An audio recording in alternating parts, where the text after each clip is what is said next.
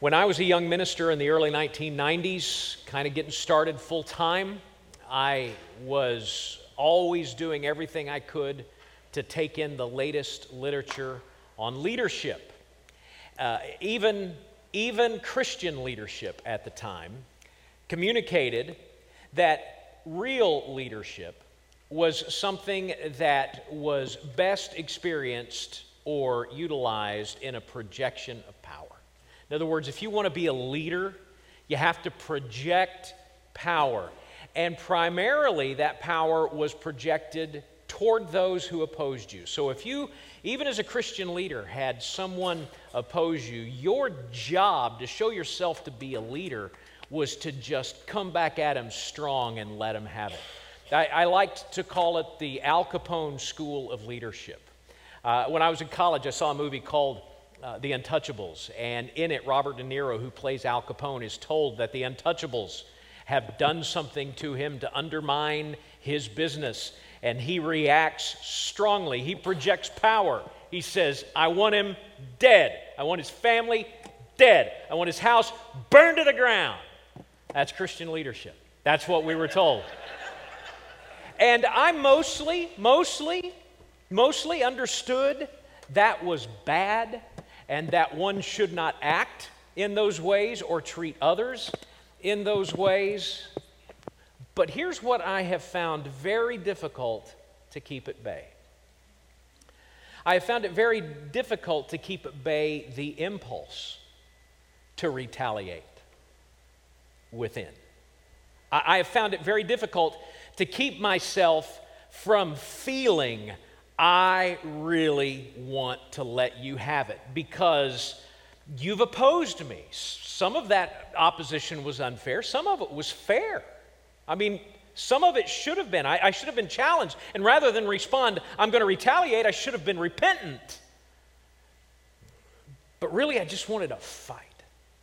I wanted to prove I was right. I wanted to win. I still I still want to win. And yet, the words of Christ in the Sermon on the Mount say ridiculous things like not to retaliate, to turn the other cheek, to give the cloak, to not sue, to love my enemy. Saying you love God in a group like this on a Sunday morning. Piece of cake. Saying that you love God when facing conflict, when facing some kind of opposition, is a different thing.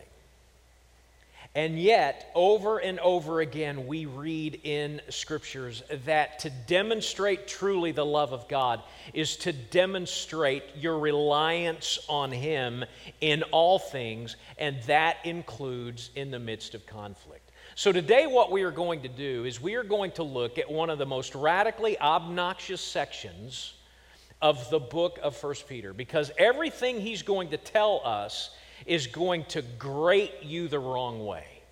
How do I know that? Because I wrote the stinking sermon. and, and it grated me the wrong way. And yet, it is the way of life and it's the way of blessing. Today, we are going to learn that exiles, people whose faith in Jesus Christ has removed them from real belonging in this world and has invited, because of their allegiance to Jesus as king, all those who have allegiance to other things as king, has invited their hostility. What we are going to learn today is that exiles imitate the love of Jesus in the midst of their conflict, and we are at first going to learn that we imitate Jesus in how we love other exiles. I hope you have found 1 Peter chapter 3. We'll be in verse 8. Peter's going to talk to us about imitating Christ in the midst of conflict. And first and foremost, it makes perfect sense. We are going to imitate the love of Christ when we are experiencing conflict with other exiles. I mean, the, the place to get in the biggest fights at home, right? I mean, that's where the biggest fights can take place. And that is also certain and true of, of our relationships with one another as followers of Jesus. If we're going to ever have a hope of demonstrating our love for the world in the midst of conflict, we're going to have to start with demonstrating love towards one another. And here's what Peter says 1 Peter chapter 3, beginning in verse 8.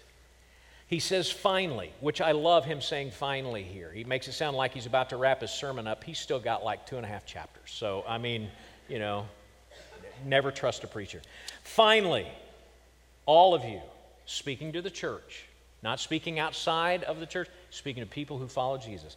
Finally, all of you have unity of mind, sympathy, brotherly love, a tender heart, and a humble mind manifest, all of you, in the body of Christ, five characteristics. The first one he lists is unity of mind. Some of our English translations will say like mindedness, some of them may say harmonious. Have unity of mind. This is more than just agreement. This is more than just saying you and I agree on the facts of the matter. This is actually a sharing of attitude and action. We have a a sharing with one another of attitude and action. And that's an attitude and action that is framed and shaped by Christ Himself. We share, we manifest toward one another the life of Christ in our attitude and in our actions. Next, he says that we should manifest sympathy. This is more than pity. This is more than just saying, Oh, I hate that for you. This is actually deeply feeling and coming alongside people who are going through difficult times. He says you need to have with one another, church, brotherly love. You should never forget in the midst of your conflicts that you are family. I'm amazed now at how people who are, are claiming to be followers of Jesus will go at one another so hard and, and chastise and, and criticize and even lie about one another so hard. And I want to say to them, Have you forgotten that you will spend eternity at the feet of Jesus with one another? Why are you doing that? Do not cross that line. You our brothers and sisters in Christ manifest that towards one another. Then he says a tender heart. Some of our English translations will say compassion. This is more than just shrugging off hardship. This is actually coming alongside and trying to help people going through hardship, again, making their trial your own. And then finally, a humble mind. Here's what your rights are as a Christian. We talk about rights all the time. Here's what your rights are your right is to put yourself second and everybody that you ever lock eyes with first. That's, that's your right. It's my right. And he's saying that should characterize those of you who claim to be exiles who are followers of Jesus.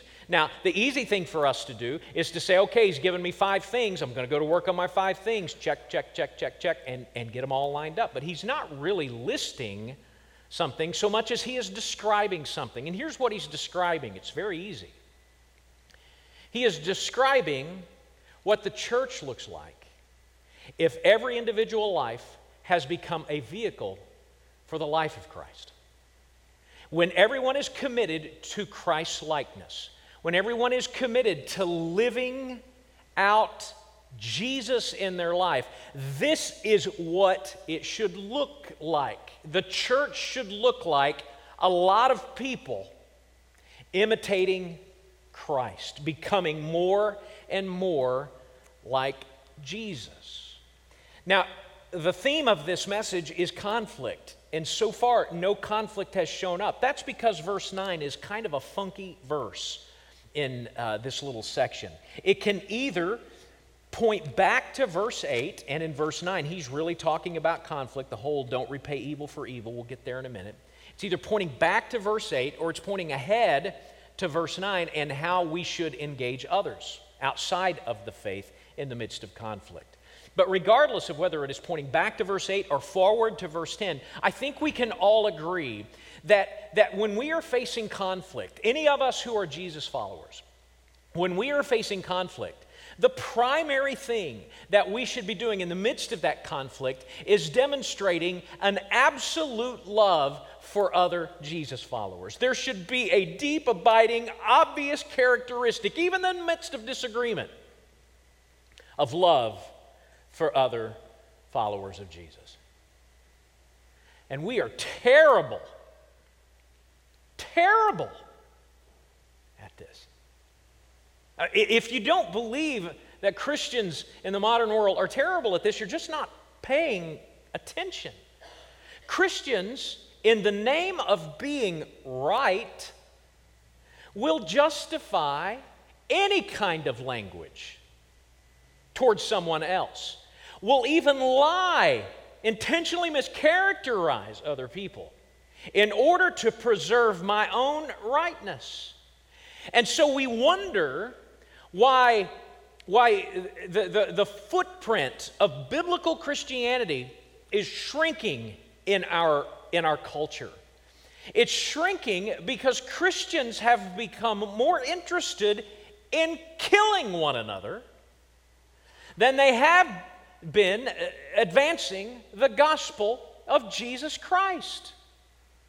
What's wrong with us? What's wrong with us? That's a, that's a question that should occupy our mind a great deal. And it's occupied mine. There's a pastor in Canada who is, is in a different tribe of Christianity than, than mine. I mean, we, we disagree on some uh, fairly significant theological particulars, but he still challenges me, and I listen to him. And one day when we get to heaven, he'll know I'm right and he's wrong, and we'll all be good again. But uh, he said something last summer that challenged me. He said, You know, Jesus, when asked, What's the great commandment? Answered, and if you've been in church much at all, you know that the answer was, uh, Love the Lord your God with all your heart, soul, mind, and strength. And then he said, And the second is like it. In other words, this flows from it. This is the proof that number one is the great commandment love your neighbor as yourself. And this preacher said, Here's something interesting, and this is simplistic um, but it's generally accurately true. He said, if you'll notice, when you get to the books that aren't about Jesus' life, Matthew, Mark, and Luke, and John, and pay attention to the rest of the New Testament, you'll notice that those writers never really talk about loving God with all your heart, soul, mind, and strength. But you find them talking over and over and over again about loving your neighbor as yourself. And this is something I found to be true. One of the kind of new habits uh, that I have learned in my personal walk with Jesus is rather than read tiny little bits of Scripture and reflecting on it, I've taken for the last year or so to reading large chunks of it at once. And if you do that, you begin to see major themes come out. And one of the major things that comes out when you're reading entire books of the Bible in your devotional reading, like 1 Peter today and 2 Peter tomorrow and on and on, one of the things that comes out is how often these writers who, who uh, are, are really compiling most of the New Testament for us, Paul and Peter and John and James and Jude, how, how these men over and over and over again said that the primary fundamental way that we can tell that you're a follower of Jesus is if you're loving others.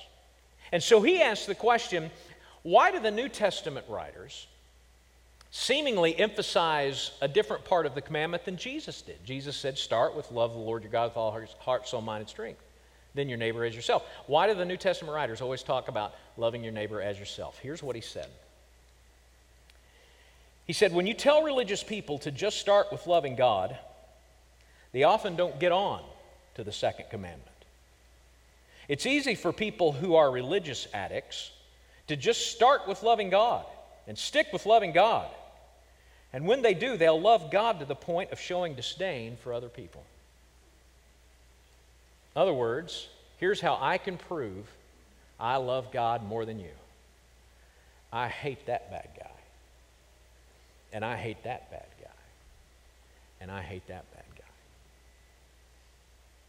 Why are we so terrible at this?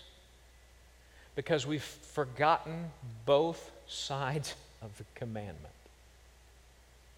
If I'm loving God with all my heart, soul, mind, and strength, I'm going to love my neighbor as myself.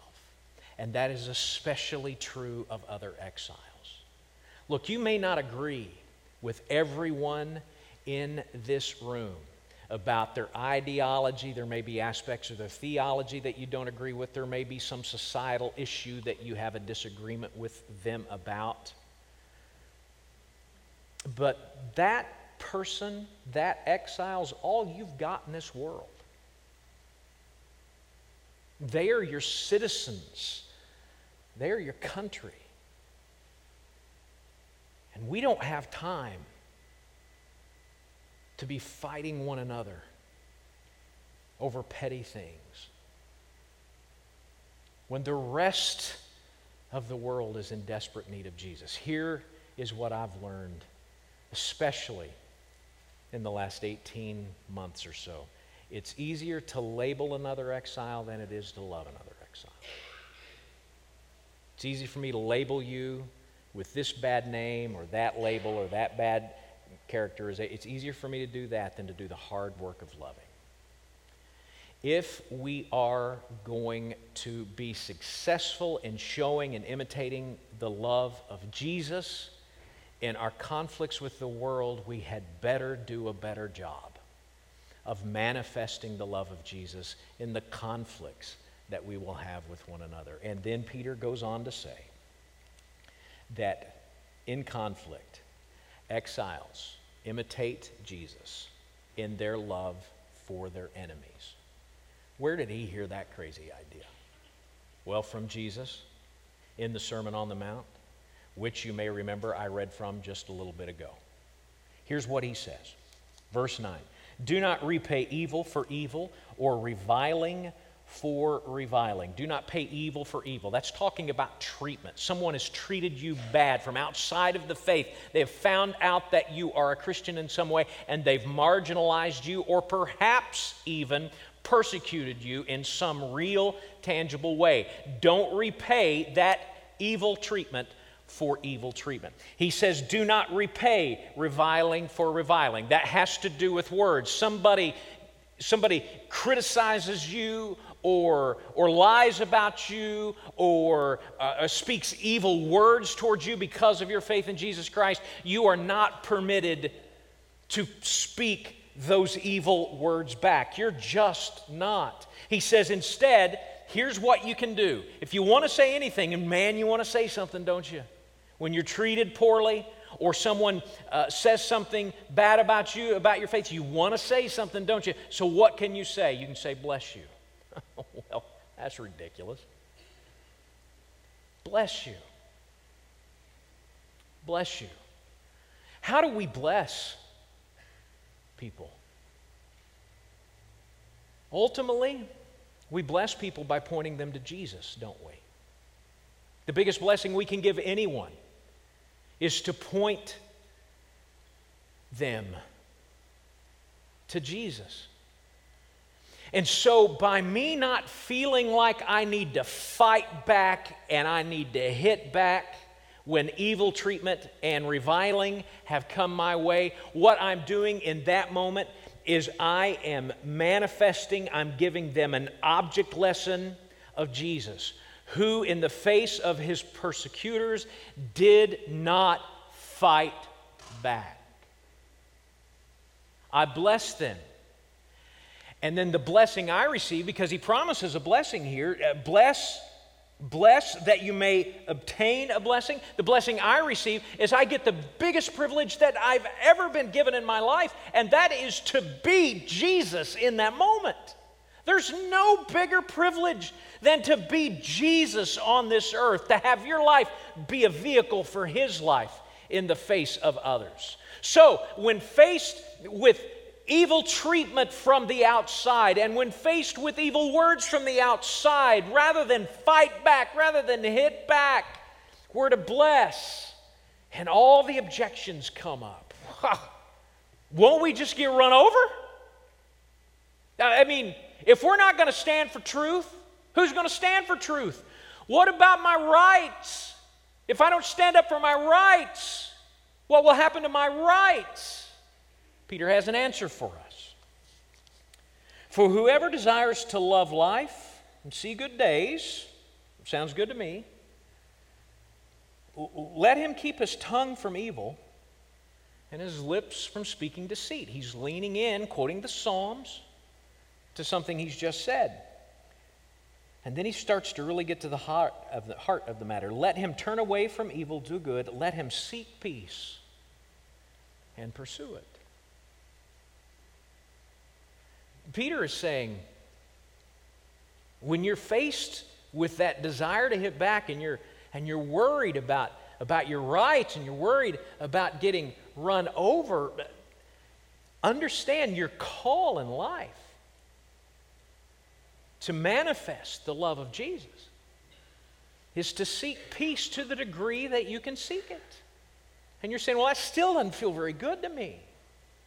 I mean, that, that still feels kind of like I'm going to get run over. And here's where he brings it home. He said, I guess it does feel like you're going to get run over if you don't really trust Jesus. Because he says in verse 12, For the eyes of the Lord are on the righteous and his ears are open to their prayer, but the face of the Lord is against those who do evil. You know, the Bible for us, you've heard me say this before, the Bible for us far too many times just is a bunch of pretty words. Hey, I like to memorize that, it makes me feel good. We fail to see that it is true and that is sufficient. Here's what it boils down to if you trust in the sufficiency of Scripture, you don't have to hit back. Why? Because God, according to verse 12, sees you, He hears you, and He's got you. The reason you don't have to fight back is because of Him. He sees you, He hears you, and He's got you. He's got everything you need. Now, the, the, the line that we have to navigate in a free society like ours, where we are given the opportunity to voice concern, is doing that in a way that reflects what we have just read. That's, that's the line, because we do have that freedom. And I think what what Peter is telling us is that when that opportunity does present itself, we must not adopt the tone and the tenor of the world. Far too often, when Christians are involved in some kind of conflict, they sound just like some screaming lunatic on TV or some unhinged Facebook rant. And they don't sound or look anything at all like Jesus. When we have an opportunity in a free society like ours we need to, adopting the tone and the tenor of Jesus in the freedom that we have, state our case and then trust God on the back end of it. The, the elders and I had an opportunity to do that about a year ago in May when the state of Kansas and Johnson County was trying to figure out how to, to reopen our state after the stay at home order the elders and I looked very closely and paid very close attention to what are they going to say about churches. And in the initial guidance that Johnson County was debating and putting together, we felt like there was an unfair um, treatment being, being given to, to churches. Now, if, if the scriptures tell me anything as an exile, it's that I shouldn't expect to be treated fairly. I mean, Jesus wasn't treated fairly. I'm his follower. In this world, I might not be treated fairly. But we did identify that there was uh, some, some unfair treatment going on. Namely, movie theaters were going to be able, by the guidance as it was written, movie theaters were going to be able to open before churches were going to be able to open. And we just felt like a similar kind of physical setting that was unfair. And so, what did we do when we did it, when we saw that? Well, we called a press conference, and I went out inside. They're coming after us! I didn't do that. I didn't do that. We reached out to our leaders and we said, We so appreciate the difficult situation in which you find yourself. We understand that none of us have ever had any kind of training in this before, and we're all kind of making it up as we go. And we pray for you daily, and we know that it's difficult. One thing that you may not have noticed is this and that is patently unfair. And so we bring it to your attention in the hopes that it'll be rectified. And that's what we did routinely for about 10 days. Turned out the legislation or the guidance that came out from the state of Kansas gave churches an exemption, and we were able to move forward, and we were, we were all well and good.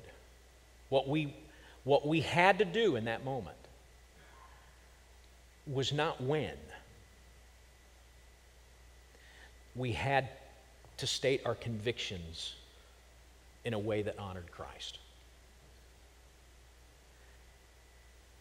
Now, what would have happened had it not been fixed? Well, at that point in time, you have to make a decision, as every Christian has to make a decision, as every church has to make a decision. First Peter has told us just a few weeks ago, you've got to honor the emperor.